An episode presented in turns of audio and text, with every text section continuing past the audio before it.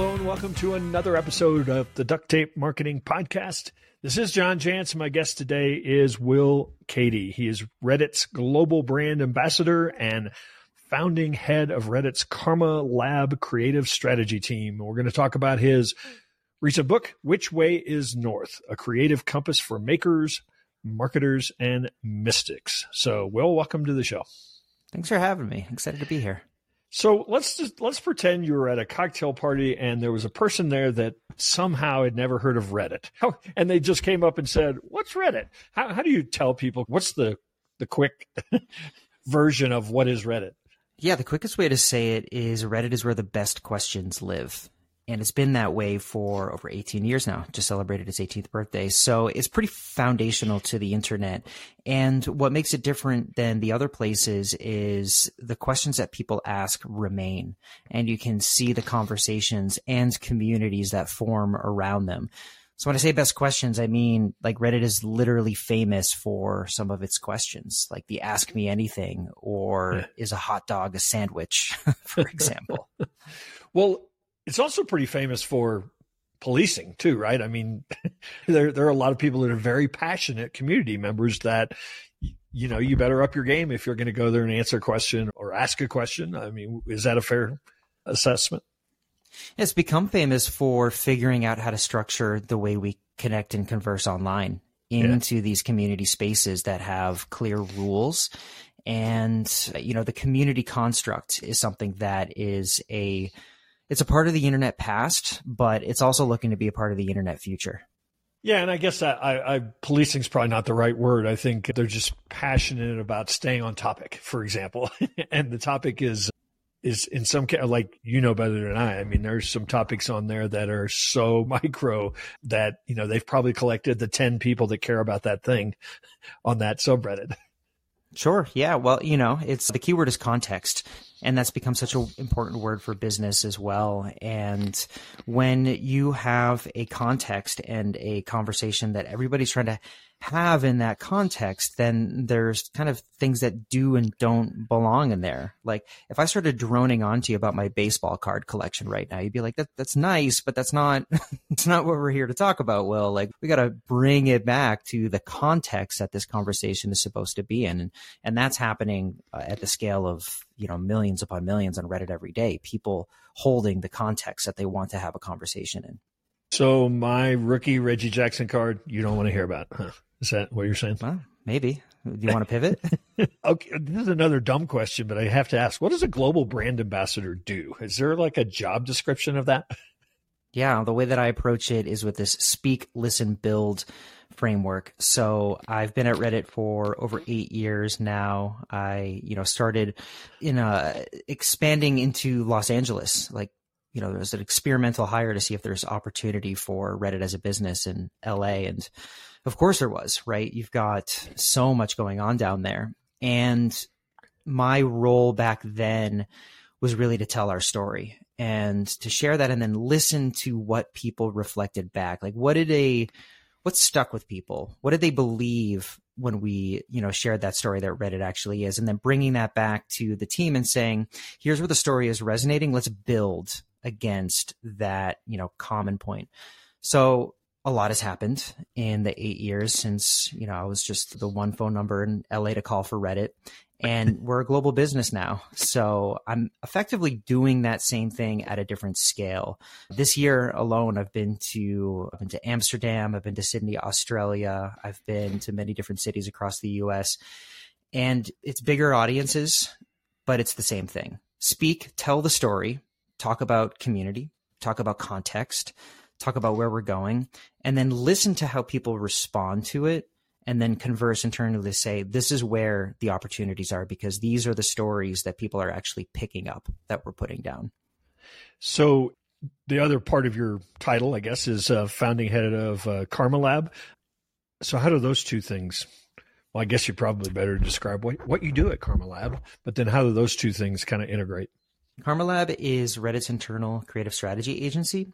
So when I talk about those early days when me and a group of people were going out and we were telling the Reddit story and figuring out what people wanted from Reddit when we were sharing that story, it started to build a little bit of a playbook for activation on the platform. If you're a, a business or a celebrity. You know, we know that Ask Me Anything, for example, that's just one play in the playbook. And for those that don't know, and Ask Me Anything is going to a community on Reddit. It could be the food subreddit. It could be the cars subreddit. Again, the context for a conversation and having that conversation that's relevant to what it is that you want to be talking about and the way that I have this book in the world and I want to talk about it, right? That's one example of many different activation strategies for engaging with Reddit. Karma Lab is the creative strategy agency that is internal to Reddit that was built around that playbook that we started to develop. And, and it was my privilege to be the, the leader and the founding of that team. So let's talk about your book, shall we? One of the things that you and I were talking a little off air that there are some other books that are maybe sort of in this category that are structured much differently. And I'll just start with the title. You know, there are a lot of books that encourage you to find true north, your true north, right? And you start with which way is actually north. And I mm-hmm. think right off the bat, that's a very different approach. There, there was supposed to be a question in that, but I really just want, I really just wanted to hear kind of your, if that resonates with you. There is a question in that, and the question is the title. So, yeah. I mean, one of my principles here is I believe in big questions. I believe in good questions. You know, that's what my time at Reddit has taught me is that questions are more powerful than answers because they are the beginning of a journey, not the end. So, which way is north? It really describes the whole attitude of my voice in that book. I'm not telling anybody right. what their true north is. That's not for me to say what I am offering is a way to think about that. And so the book goes through a lot of other different questions that help people to unlock their creativity for themselves in their own language and their own terms, identify their purpose. And it's a formula that I've used over and over again with many different people and with businesses, and it works. It's the questions now, that I want to get into the the, the directions because I obviously that's the heart of the book, but I'm curious as an author, if you're going to throw a book out there for makers, marketers, and mystics, did you feel any creative pressure yourself to feel like, oh, I have to, you know, I have to be extra creative in this writing? I did. I felt like I was betting on the destigmatization of the topic of mysticism. Yeah. As the years go on, following the destigmatization of things like mental health and following the cultural response to uncovering the human elements that AI can't reach. Mm. So there where I felt the most pressure was how do I write this book in a way that is going to be relevant years from now, 5 years from now, 10 years from now and still be relevant for when it comes out in 2023? The book is, for when people pick it up and read it, a collection of essays, meditations, somewhat memoir. How do, which is not a classic format necessarily for, you know, especially for a nonfiction book. How do you suggest people use this book?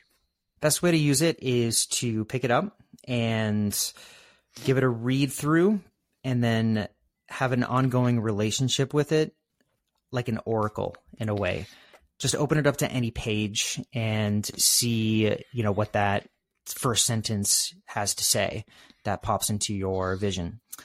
You could even start with that too. So, you know, you could buy the book and never read it front to back and just use it like that.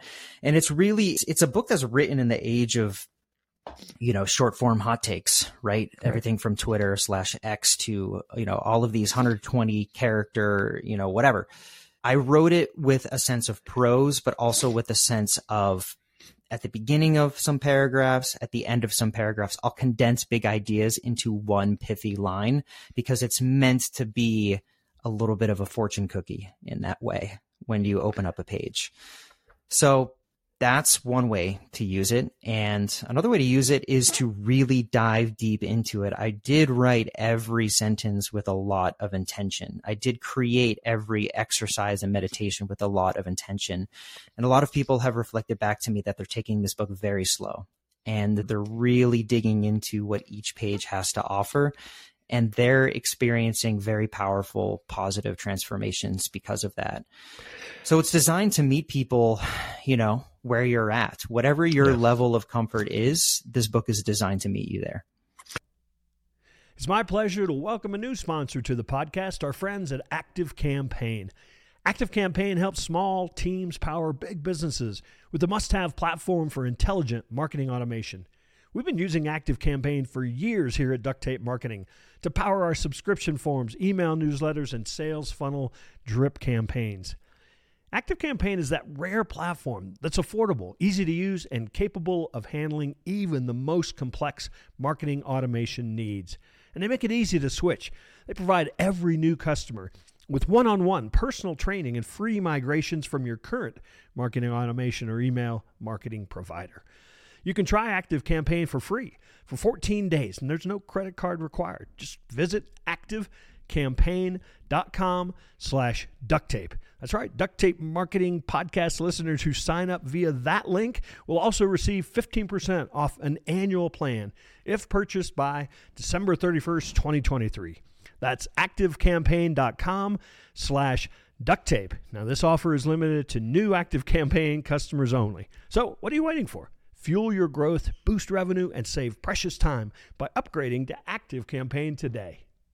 I want to get into the questions you call them the seven directions because you're right. I can see where people would take a long time because they might just not be able to answer number two for a long time when they got there, right? Yeah. We'll get to that because right. people don't know what I'm talking about.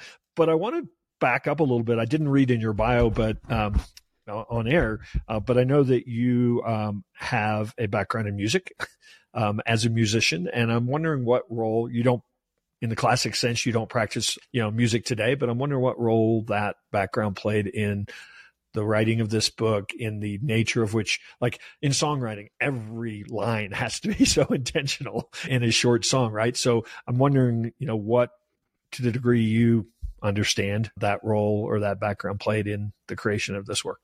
Here's the thing I'm trying to be a voice that represents the rebalancing of the humanities in our education and our investment. Because during my upbringing, we, and when I say we, I, I mean America, we rightfully invested in STEM because science, technology, engineering, and mathematics, they build what we need in order to create our future. But we divested from the humanities in that process. We made humanities arts and music and understanding different cultures. We made that pay the price for this investment that wasn't the path that I went on. It wasn't the path that I was originally going to be on. I was I wanted to be an astronaut. I went to space camp and I was like a math whiz. But then somebody put a guitar in my hand and it was over. And I went into art. The truth of my career as it's borne out is that my greatest skills that I've had to offer have come from my education in the humanities. And while technology is able to build the future that we want, it's the humanities that help us choose it. And I think we all feel right now like we haven't chosen the future that we want. There is a, a crisis of, of humanity.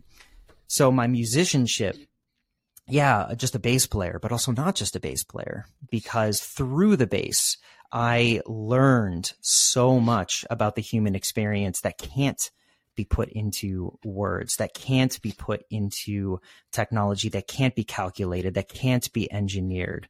It's not about this domain of explanation and logic. It's about the domain of experience and intuition. So music really is the backbone of this entire book. And if I, as a musician, can put forward a perspective that helps people to think about the importance of prioritizing humanities again, then I believe that others that come from similar backgrounds and creativity will be able to do the same.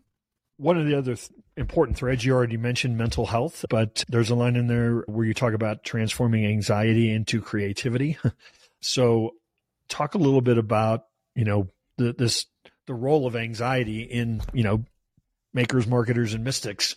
Is there an elevated sense of anxiety if you consider yourself a creator? Relate to this I haven't really shared this perspective before, but maybe the core experience, uh, there's a lot of core experiences where this came from, and I recount them in the book, but this is not in the book. Learning how to take a solo in a improvisational mm-hmm. jam session. especially as a bass player when that's normally what you do. I mean, you want to talk about turning anxiety into creativity. Everybody's watching you, and then all of a sudden the light is on you. You got to say something interesting. That is the current that I learned to play with that I have put into this book. It also comes from some of my experience on the mystical side. There's a scene that recounts a sit that I had with a Zen master that talks about fear. There's a lot of other different stories and exercises in the book like that. But what I feel is that, well, it's not even a feeling, it's a fact. I mean, we're in a anxiety pandemic right now. The amount of anxiety that everybody is is suffering through is enormous and my submission into the conversation is basically, hey, you know, y'all know about art therapy, you know, about this idea of taking what you have on the inside and getting it out. Here's a formula for doing that. And, and, and it's not really just about feelings. It's actually an engine for inspiration, for innovation, for driving purpose in your life and your business. It's really a reframe. You talked about, I don't think you used the word normalize, but meditation is still one of those things that I think increasingly I have been practicing probably for 30 years. And, you know, it was very out there, you know, at, from a, a Western standpoint at that, even then it's come into business conversations now. I think as particularly as people talk about, you know, mind, body, spirit, you know, for entrepreneurs, a lot of this book is about, I mean, you've even called these questions meditations and going into meditation to consider them. Do you get, is that something that's just if you're going to call yourself a mystic or a maker, you know, are you just going to accept that? Or do you still find some resistance in just the concept of meditation and how people think about it? It is being normalized, meditation. It's really moved a long way. And, you know, if you've been meditating 30 years, then you, you may or may not agree with, you know, the sentiment I want to share here, but there is so much more to go than the oh, first oh, steps that our completely. popular culture is currently on. And like, isn't that an incredibly exciting premise? That we as a modern culture, as a working culture, are just beginning to bring meditation into the workplace. But it's an infinite game that keeps going, and your human potential expands with every step that you take. So imagine what's ahead for you, listener, if you're just beginning meditation right now. It keeps going. And as it keeps going, you keep going, you become more creative, you become more purpose driven, you become more aware, you become more calm, you become more activated. Whatever that descriptor is, it's further down that road. I, at the beginning of writing this book, and I talk about this in the opening, the identity as a mystic felt like a bit of an embarrassment to my identity as a marketer and vice versa but they've integrated. They're all coming together into this one identity. So I do think that my hope is that this book will stand the test of time, but my hope is that the subtitle will be uh, non essential within a couple yeah. of years. Yeah. Because I'm pointing to three different things that are coming together right now. Mm. And I hope that in five years, people will be like, oh, that's just a creator. yeah. So let's talk about what you call the seven directions. And I don't, I'll, maybe I'll just let you kind of run with it because I don't want to, I don't want to pick like which one is your favorite direction, but uh, I'll, I'll throw out their example. You know, question number one, what is in front of you? And that, I mean, on the surface, um, that's a lot uh, from a mm-hmm. question standpoint. I'm curious, how, however you want to talk about the seven directions, because I think the questions are all so insightful that, but and so deep, but they seem so simple. I refer to them as strategically open questions. And that comes from the merging between my, well, all three of the maker, the marketer, and the mystical background. So, as a maker, as a creative, you have something that's called divergent thinking. How many different things can you do with this pen, right? And all right. these different ideas that you come up with, all these different ways to interpret you know something. So this question is designed to be up for interpretation. As a marketer it's similar because i have participated in countless brainstorms. I have led countless brainstorms. And you know there's a way to to set the table to billiard break into a conversation and it's a strategically open question that does that and then as a, a mystic, a lot of the esoteric systems, the Jewish esotericism, for example, Kabbalah is extremely pronounced in how it stretches your brain to hold multiple different ideas at once. And so this idea that is being put in front of you is what is in front of you. and so that could mean many different things. The maker, the creative knows how to really just expand into a bunch of different ways to play with that in the same way that you can come up with dozens of different things to do with a pen. The marketer knows how to apply to be directional to that to make it actually like you know valuable like well what are we going to do with this this idea of what's in front of it is my future? Okay well here's where i think the market is going right? Or what have you. And then for the mystic it's the ability to sit in the discomfort of allowing what's in front of you to be something completely unexpected. And so when i lead meditations or the two places I do this the most, utilizing these questions, is leading meditations or advising businesses. When I'm leading meditations, I just let it hang and I walk people through a visualization process so that they can be surprised by what's in front of them. For business advising, I just let them journal. And it's interesting how sometimes what comes up is, you know, their personal hopes and fears more so than their business. And so then it's like, well, okay. So that's what we're really dealing with here. Right. And then you work through that. And then to your point, you asked, like, which is my favorite? It's meant to be different every day, every time yeah. you ask. Right. And you might feel a little bit more of an attraction to one question over the other, or you might interpret one question differently from one day to the next. What's in front of you on one day could be about your future what's in front of you. The next day it could be about what is literally in front of you you know the book that you hold in your hands or it's this item that's on your desk and you're like i'm noticing my glasses now. I never really paid attention. Am i am i is that a story that i'm telling myself about clarifying my vision? I'm not wearing my glasses enough. Why don't i wear those more? And it's just it's making sense of your head chatter through the lens of these questions. And we ultimately end up at what's in your heart which That's could right. be a good place to start too, but maybe it takes a lot of work to get there, doesn't it? It's a great place to start. Yeah. Most of us, myself included, have a hard time getting there. Yeah. You know, the the modern experience keeps us in our heads. So maybe I just wrote this book for myself. Well, those are the best books. Those are the best products, you know, that people create. Well, Will, it was a pleasure having you stop by the Duct Tape Marketing Podcast. Uh, is there a place you'd invite people to connect with you, or obviously to pick up a copy of Which Way Is North? Yeah, pick up a copy at your local indie bookstore. Support your indie bookstore, and you can find me at will-cady c a d y dot com. I'm on LinkedIn. I'm on Instagram. Will Cady. You know where to find me. Happy to chat. Awesome. Awesome. Well, again, thanks for taking a few moments out of your uh, day to stop by, and hopefully we'll run into you one of these days out there on the road. Likewise. Thanks for having me.